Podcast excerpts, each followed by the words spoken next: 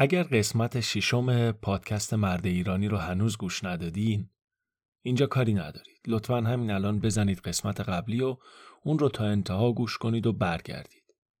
اگر هم اون قسمت رو گوش دادید خب حالا به ادامه گفتگومون درباره گفتگو می‌پردازیم.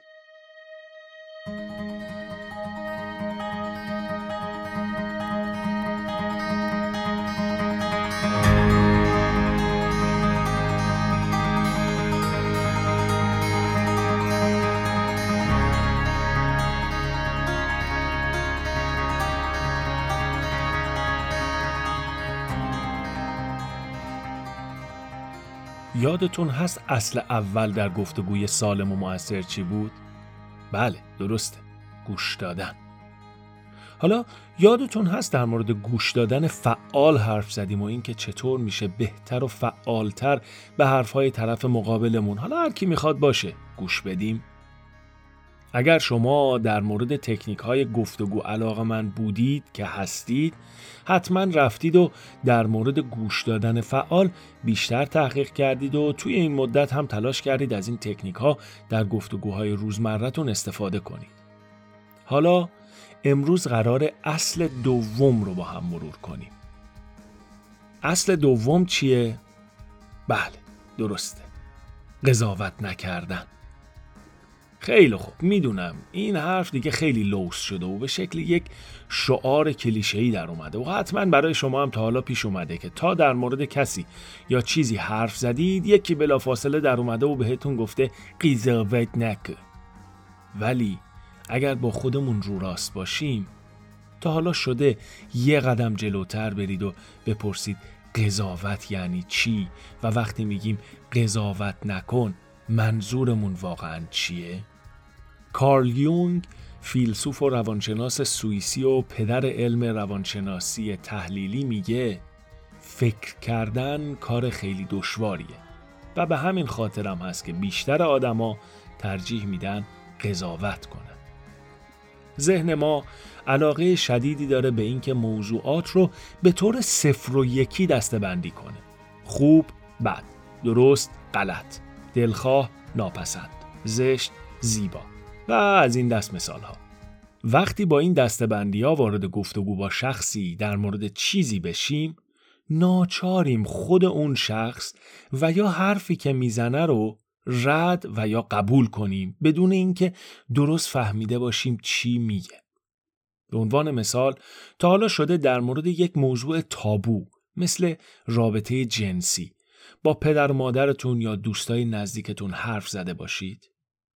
به محض شروع بحث ذهن طرف مقابل شروع به دستبندی و پرسیدن سوالات نامربوطی می‌کنه و طرف ممکنه حرفی بزنه که بحث رو به سمت و سویی که نباید بره هدایت کنه. همینجا تا یادم نرفته یه پادکست خیلی خوبم بهتون معرفی کنم که در مورد ذهن ما آدما توش حرفای خوبی زده میشه و اسمش هست پادکست باران با اجرای پوریا احمدی پور. توی اون پادکست یک کتاب مرجع داره به اسم تفکر سریع و کند اثر دانیل کانمن. ولی خب جستارهای خیلی زیبا و استادانه هم به سایر منابع ادبی می‌زنه که خب من خیلی ازش لذت بردم.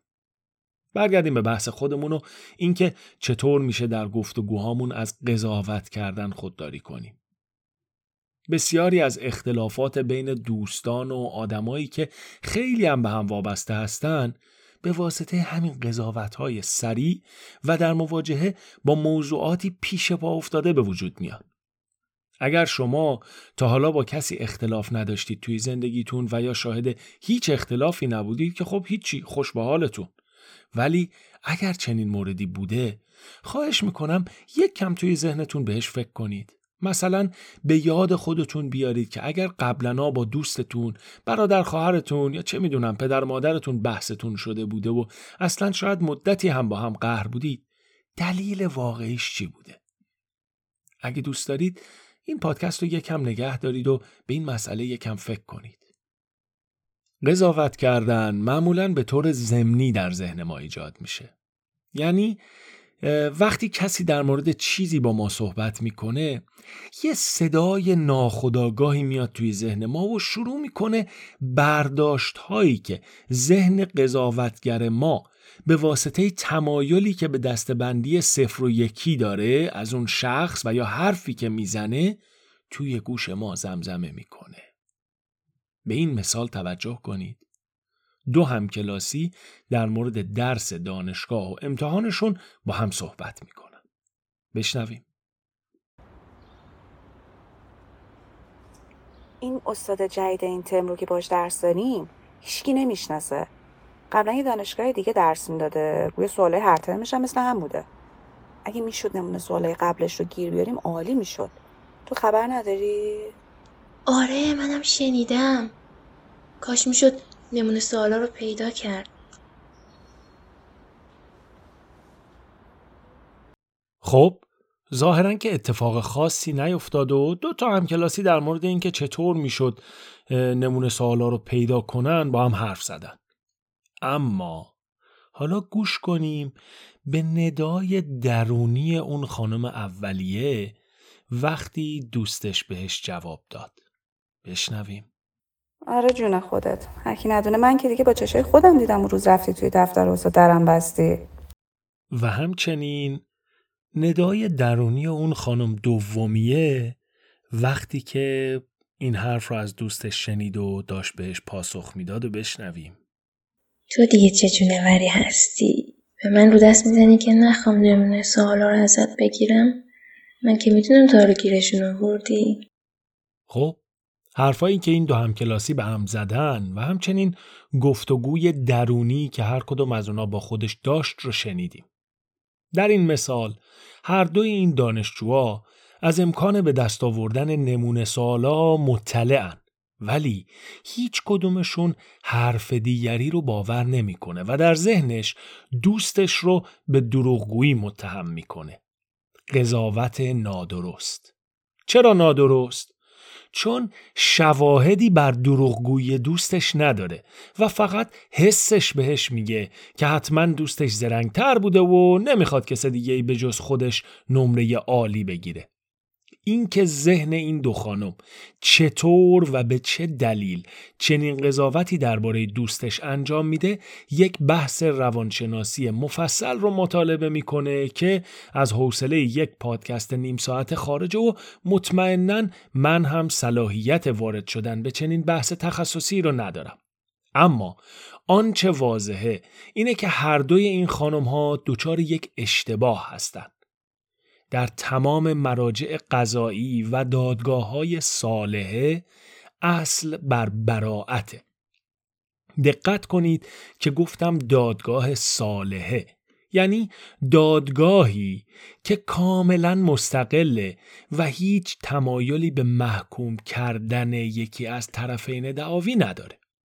اصل بر براعت یعنی اینکه تا وقتی به طور کامل و بر اساس شواهد علنی و عملی و واضح خطای شخصی اثبات نشده اون شخص بیگناه. در این گونه دادگاه ها یک طرف دعوا تلاش قانونی می‌کنه که گناهکار بودن طرف مقابل رو اثبات کنه و متهم هم سعی در اثبات بیگناهی خودش داره.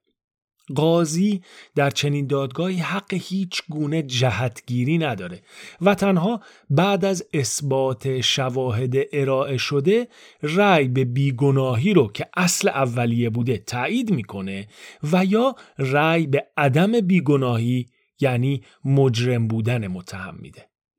همین قضیه رو یک کم بهش فکر کنیم.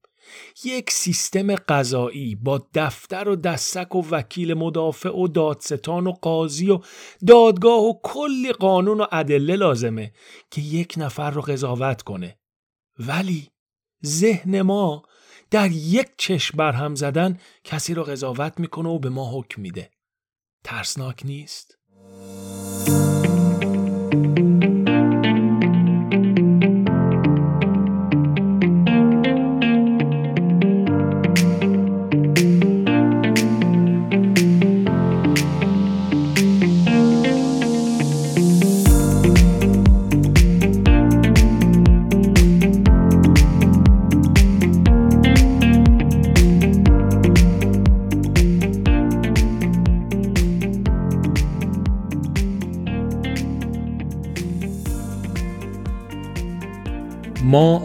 ها همواره فکر می کنیم آنچه هستیم و آنچه میگیم و همچنین رفتاری که در اغلب اوقات داریم منطقی و درسته اما آیا واقعا همینطوره؟ آیا واقعا پندار ما، گفتار ما و کردار ما درست و منطقیه؟ روانشناس های بزرگی مثل دانیل کانمن بر این باور هستند که ذهن ما آدم ها در بیشتر موارد تحت تأثیر یک سری خطاها یا سوگیری های شناختی در مورد خودش، اتفاقهای پیرامونش و آدمهایی که باهاشون به طور مستقیم و یا غیر مستقیم در ارتباطه. سوگیری های شناختی تعدادشون کم نیست. به عنوان مثال در کتاب هنر شفاف اندیشیدن رولف دوبلی نویسنده اقتصاددان و کارآفرین سوئیسی 99 تا از اونا رو به طور مختصر توضیح داده. این کتاب در سال 1394 توسط عادل فردوسی پور، بهزاد توکلی و علی شهروزی به فارسی ترجمه شد و اخیرا یک نسخه صوتی با صدای عادل هم ازش منتشر شده که اگر شما به کتابهای صوتی علاقه دارید شنیدنش خالی از لطف نیست. من اینجا چون قرار نیست درباره سوگیری های شناختی حرف بزنم فقط به ذکر دو تا از اونا که حس می‌کنم در قضاوت ما نسبت به افراد نقش بزرگی دارن بسنده می‌کنم. اما تو خود حدیث مفصل بخوان از این پادکست اولین خطایی که در قضاوت کردن افراد ممکنه ذهن ما رو درگیر کنه اسمش هست سوگیری تایید یا به انگلیسی confirmation bias این خطای ذهنی رو اولین بار یک روانشناس انگلیسی به نام پیتر واسن به شاگرداش معرفی کرد.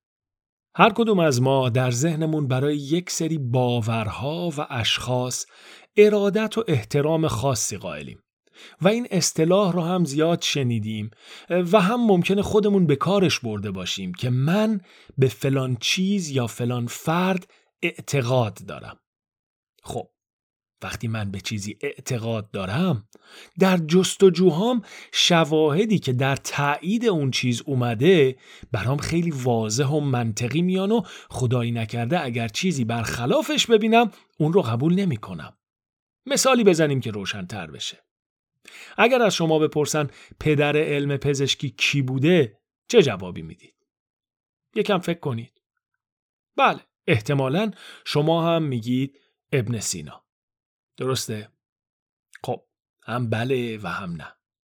در اصل پدر علم پزشکی جناب آقای بغرات بودند که هنوز هم پزشکا در مراسمی وفاداری خودشون به سوگند نامه ایشون رو ابراز می‌کنن. ولی ابن سینا هم در کنار بغرات در پیشبرد دانش پزشکی در زمان خودش نقش بسیار مهم و اساسی داشته. آقای ابن سینا یک کتابی نوشته به نام القانون و فتب که به فارسی میشه قانون در پزشکی یا به اختصار قانون این کتاب حدود هزار سال پیش نوشته شده و تا همین دیویس سال پیش هم در دانشگاه های همه دنیا به عنوان منبع اصلی در پزشکی مورد استفاده قرار می گرفته. تا اینجاش درست شاید اینا رو خودتون هم می‌دونستی. اما از اینجا به بعدش مهم میشه. از اوایل قرن 19 میلادی یعنی حدود 200 سال پیش دانش پزشکی به واسطه پیشرفت‌های بسیار در علوم دیگه و همچنین انقلاب صنعتی در غرب دچار تحول بزرگی شد و بسیاری از تئوری ها و روش های تشخیص و درمان که در کتاب قانون ابن سینا اومده بود مردود اعلام شد و برخی از اونها حتی خطرناکتر از خود بیماری شناخته شد. از اون موقع تا الان این کتاب تنها به عنوان بخشی از تاریخ طب در دانشگاه های پزشکی شناخته و شاید حتی تدریس میشه و به هیچ عنوان امروزه هیچ جایگاهی در علم پزشکی مدرن نداره. خب اگه شما در قبول این قسمت آخر حرفام مشکل داشتید شما دچار سوگیری تایید در مورد ابن سینا و کتاب قانون هستید. دلیلش چیه؟ اینکه شما به واسطه ایرانی بودن و چیزهایی که از کودکی در مورد این دانشمند ایرانی یاد گرفتید به اون افتخار می‌کنید و سعی در حفظ کردن اون تصویری دارید که از اون در ذهنتون دارید اما اگه شما بخواید می‌تونید شروع به جستجو در اینترنت بکنید و احتمالا شواهدی هم پیدا خواهید کرد که اتفاقا روش های ابن سینا در مورد تشخیص و درمان بسیاری از بیماری ها رو درست و اصولی می‌دونن. این البته تنها یک مثال بود. در زندگی روزمره مثالهای فراوانی از سوگیری تایید رو در مورد رفتارمون با عزیزانمون داریم. مثلا اگر کسی به ما حرفی بزنه که با عقایدمون مخالف باشه احتمالا به شواهدش با دیده تردید نگاه می‌کنیم. و یا اگر کسی در تایید چیزی که ما بهش اعتقاد داریم مدرک بسیار بیپایه و اساسی ارائه کنه اون مدرک برامون ارزشمند و قرص و محکم جلوه می‌کنه. به عنوان مثال همه ما این ادعا رو شنیدیم که واکسن کرونا حاوی یک میکروچیپه که بیل گیت می‌خواد بذاره توی بدن همه ما آدما و به واسطه اون دنیا رو تحت سلطه خودش در بیاره و چنین و چنان. حالا اگر شما جزو اون محدود افرادی باشید که ضد واکسنن و اعتقاد دارن واکسن اصلا از بیخ چیز بدیه این ادعا براتون خیلی واقعی جلوه می‌کنه و خیلی به کسی که این ادعا رو مطرح کرده شک و تردیدی نمی‌کنید. دنبال این قضیه هم واکسن نمی‌زنید و احتمالا کرونا می‌گیرید و یا خودتون میمیرید یا بیماری رو به کس دیگه انتقال می‌دید و اون آدم میمیره. حالا شاید یه کمی هم من دارم زیاده روی می‌کنم. حالا اینایی که گفتیم چه ربطی به گفتگو داشت؟ در گفتگوها این سوگیری شناختی قوقا می‌کنه.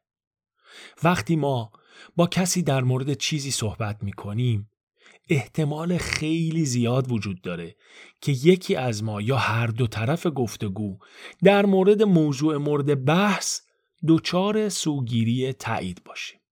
این خطای شناختی معمولا وقتی باعث درد سر میشه که اتفاقا موضوع مورد بحث یک موضوع جدالانگیز مثل سیاست، نجات پرستی، مذهب، گرایشات جنسی و امثال اینها باشه.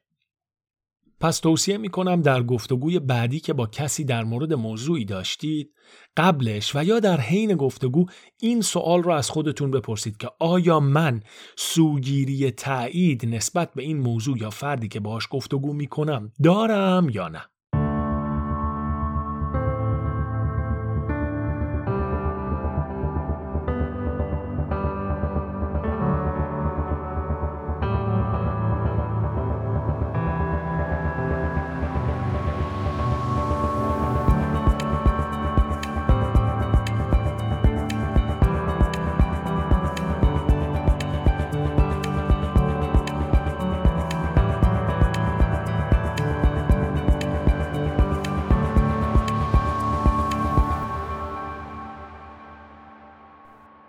دومین خطای ذهنی که اینجا بهش اشاره می کنیم اسمش هست سوگیری بازیگر مشاهدگر که به انگلیسی میشه The Actor Observer Bias.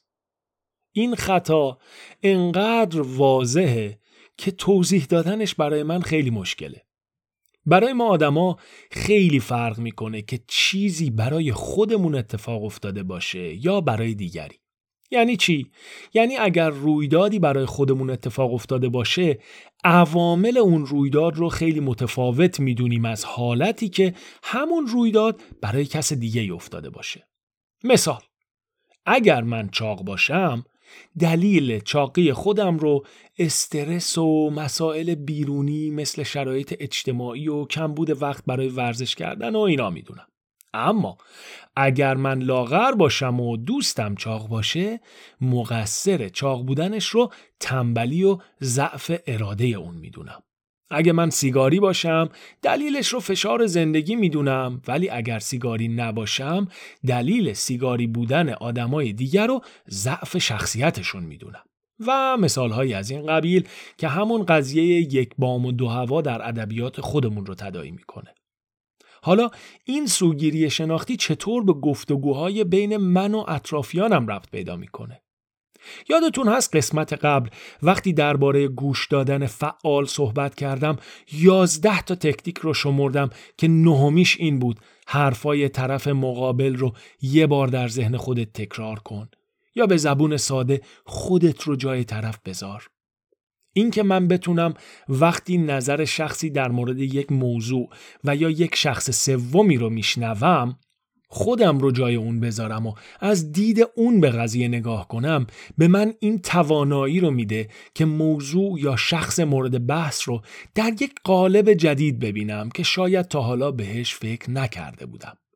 مثال فیل در خانه تاریک مولانا رو که لازم نیست یه بار دیگه براتون بگم. حالا بیای ما به این گفتگویی که بین دو تا رفیق در جریان هست یکم دقت کنیم. بشنویم.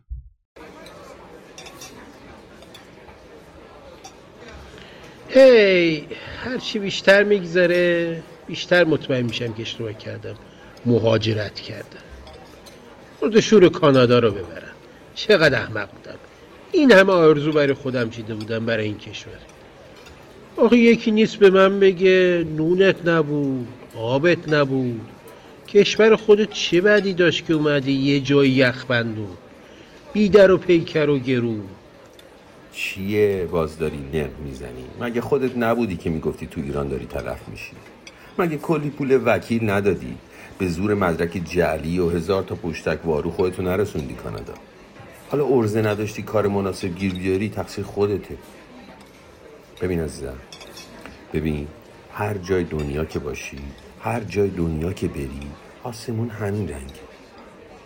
این حرفا رو برو به یکی بزن که نشناسد. برو بابا ببینم هم نفست از جای گرم در میاد. جای من نیستی که زندگی توی ناز و نعمت شغل عالی خانواده کلی دوست و رفیق هر پنجشنبه جمعه برنامه دور همی مسافرت و همه اینا رو گذاشته باشی اومده باشی اینجا که توی پمپ بنزین کار کن ول کن بابا بیخیال مشکل منه. خودم هم یه خاکی تو سرم میریزم. چه خبر؟ خودت خوبی؟ در این مثال مرد اولی از شرایط مهاجرتش ناراضی و به هر دلیلی از تصمیمی که گرفته بوده پشیمون و در این مورد داره با دوستش درد دل می‌کنه. اما مرد دومی که احتمالا از زندگی بعد از مهاجرتش راضیه دوستش رو مسئول شرایطی که در اون گیر کرده می‌دونه و نه تنها در ذهنش بلکه در حرفاشم اون رو قضاوت می‌کنه. قضاوت مرد دومی نسبت به دوستش کاملا نادرسته. چرا؟ چون اون درگیر سوگیری بازیگر مشاهدهگره.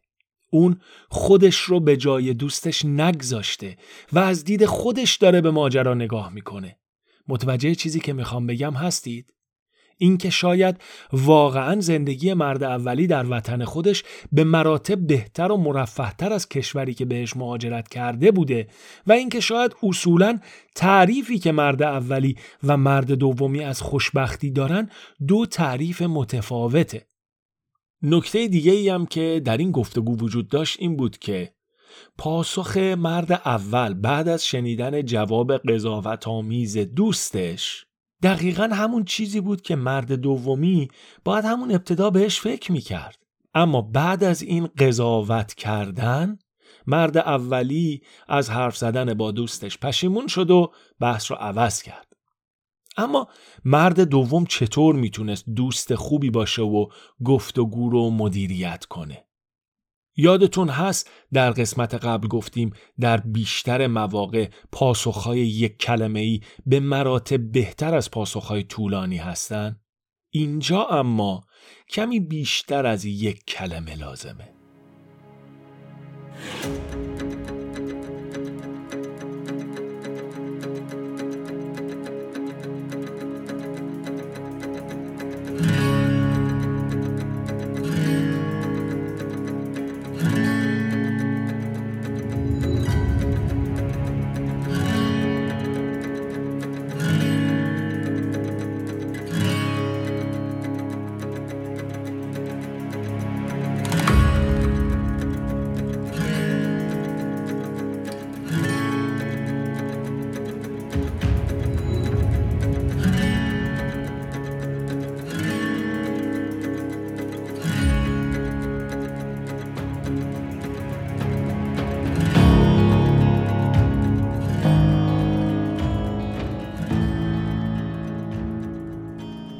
توماس گوردون روانشناس آمریکایی که در قسمت قبل بهش ارجا داده بودیم یک تکنیک خیلی عالی رو در گفتگوها پیشنهاد میده که در اون وقتی کسی با ما درد دل کرد و یا از شرایط شکایتی کرد بتونیم با استفاده از این تکنیک برای خودمون کمی زمان بخریم تا به موضوع از دید اون فرد نگاه کنیم و در عین حال به اون فرد اطمینان بدیم که حرفش رو درک کردیم چه تکنیکی؟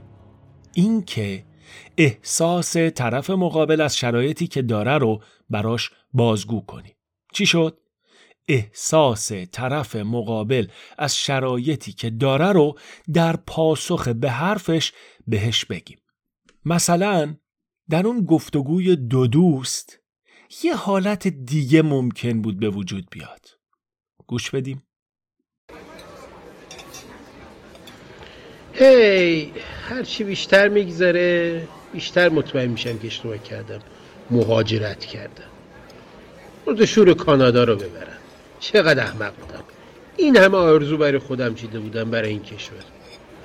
آخه یکی نیست به من بگه نونت نبود آبت نبود. کشور خودت چه بدی داشت که اومدی؟ یه جای یخبندون بیدر و پیکر و گرو.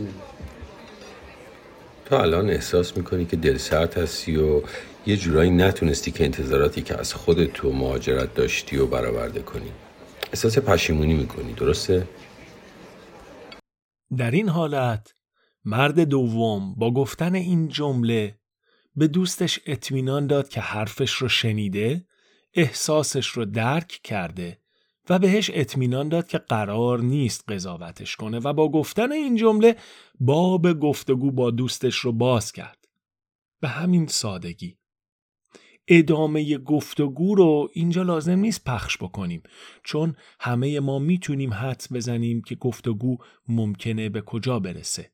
همین که مرد اول می‌تونه با دوستش درد دل بکنه شاید نتیجه مناسبی برای اون باشه. اینکه بتونیم احساس طرف مقابل رو شناسایی کنیم و اون رو بازگو کنیم مثل یه چوب جادویی عمل می‌کنه و هر چی به طرف مقابل از نظر عاطفی نزدیکتر باشیم اثر جادوییش بیشتر و بیشتر میشه. در برابر بچه ها که اصلا کولاک می‌کنه. این رو من نمیگم. همون توماس گوردون روانشناس آمریکایی میگه. اگه شما صاحب فرزند هستید پیشنهاد می‌کنم یه نخ به انگشتتون ببندید که یادتون باشه.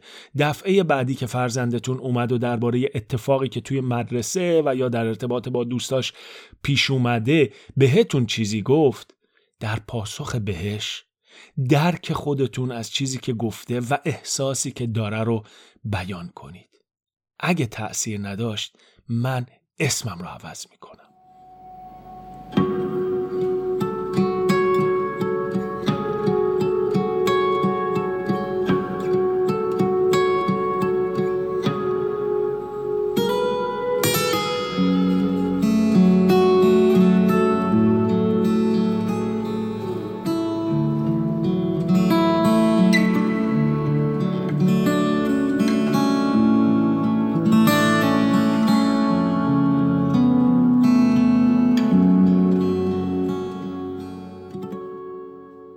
بحث در مورد گفتگو رو در قسمت قبل با بیان اهمیت اون شروع کردیم و اینجا با اشاره به دو خطای شناختی خیلی ساده ادامه دادیم. این دو سوگیری شناختی تنها دو مورد از انواع و اقسام خطاهایی هستند که ذهن ما در زندگی روزمره به طور ناخودآگاه باهاشون درگیره و عدم آگاهی از اونها باعث میشه که ما در زندگی شخصی و روابط اجتماعیمون با دیگران دچار اشتباهاتی بشیم که جبران اونها بسیار دشوار و گاهی غیر ممکنه. بحث درباره گفتگو رو در قسمت آینده پادکست مرد ایرانی با پرداختن به اینکه آدمها می‌تونن عقاید متفاوتی داشته باشن ولی کماکان با هم دوست باشن و اینکه اصلا آیا عقاید افراد محترمه یا نه ادامه خواهیم داد. من علی رضایی فر از شما ممنونم که به پادکست مرد ایرانی گوش دادید و همچنین از شما پیشا پیش ممنونم که در گفتگوهایی که از این پس با آدمهای دیگه دارید به سوگیری های شناختی که گفتیم توجه خواهید کرد و سعی خواهید کرد از قضاوت کردن اونها تا حدی که امکان داره خودداری کنید.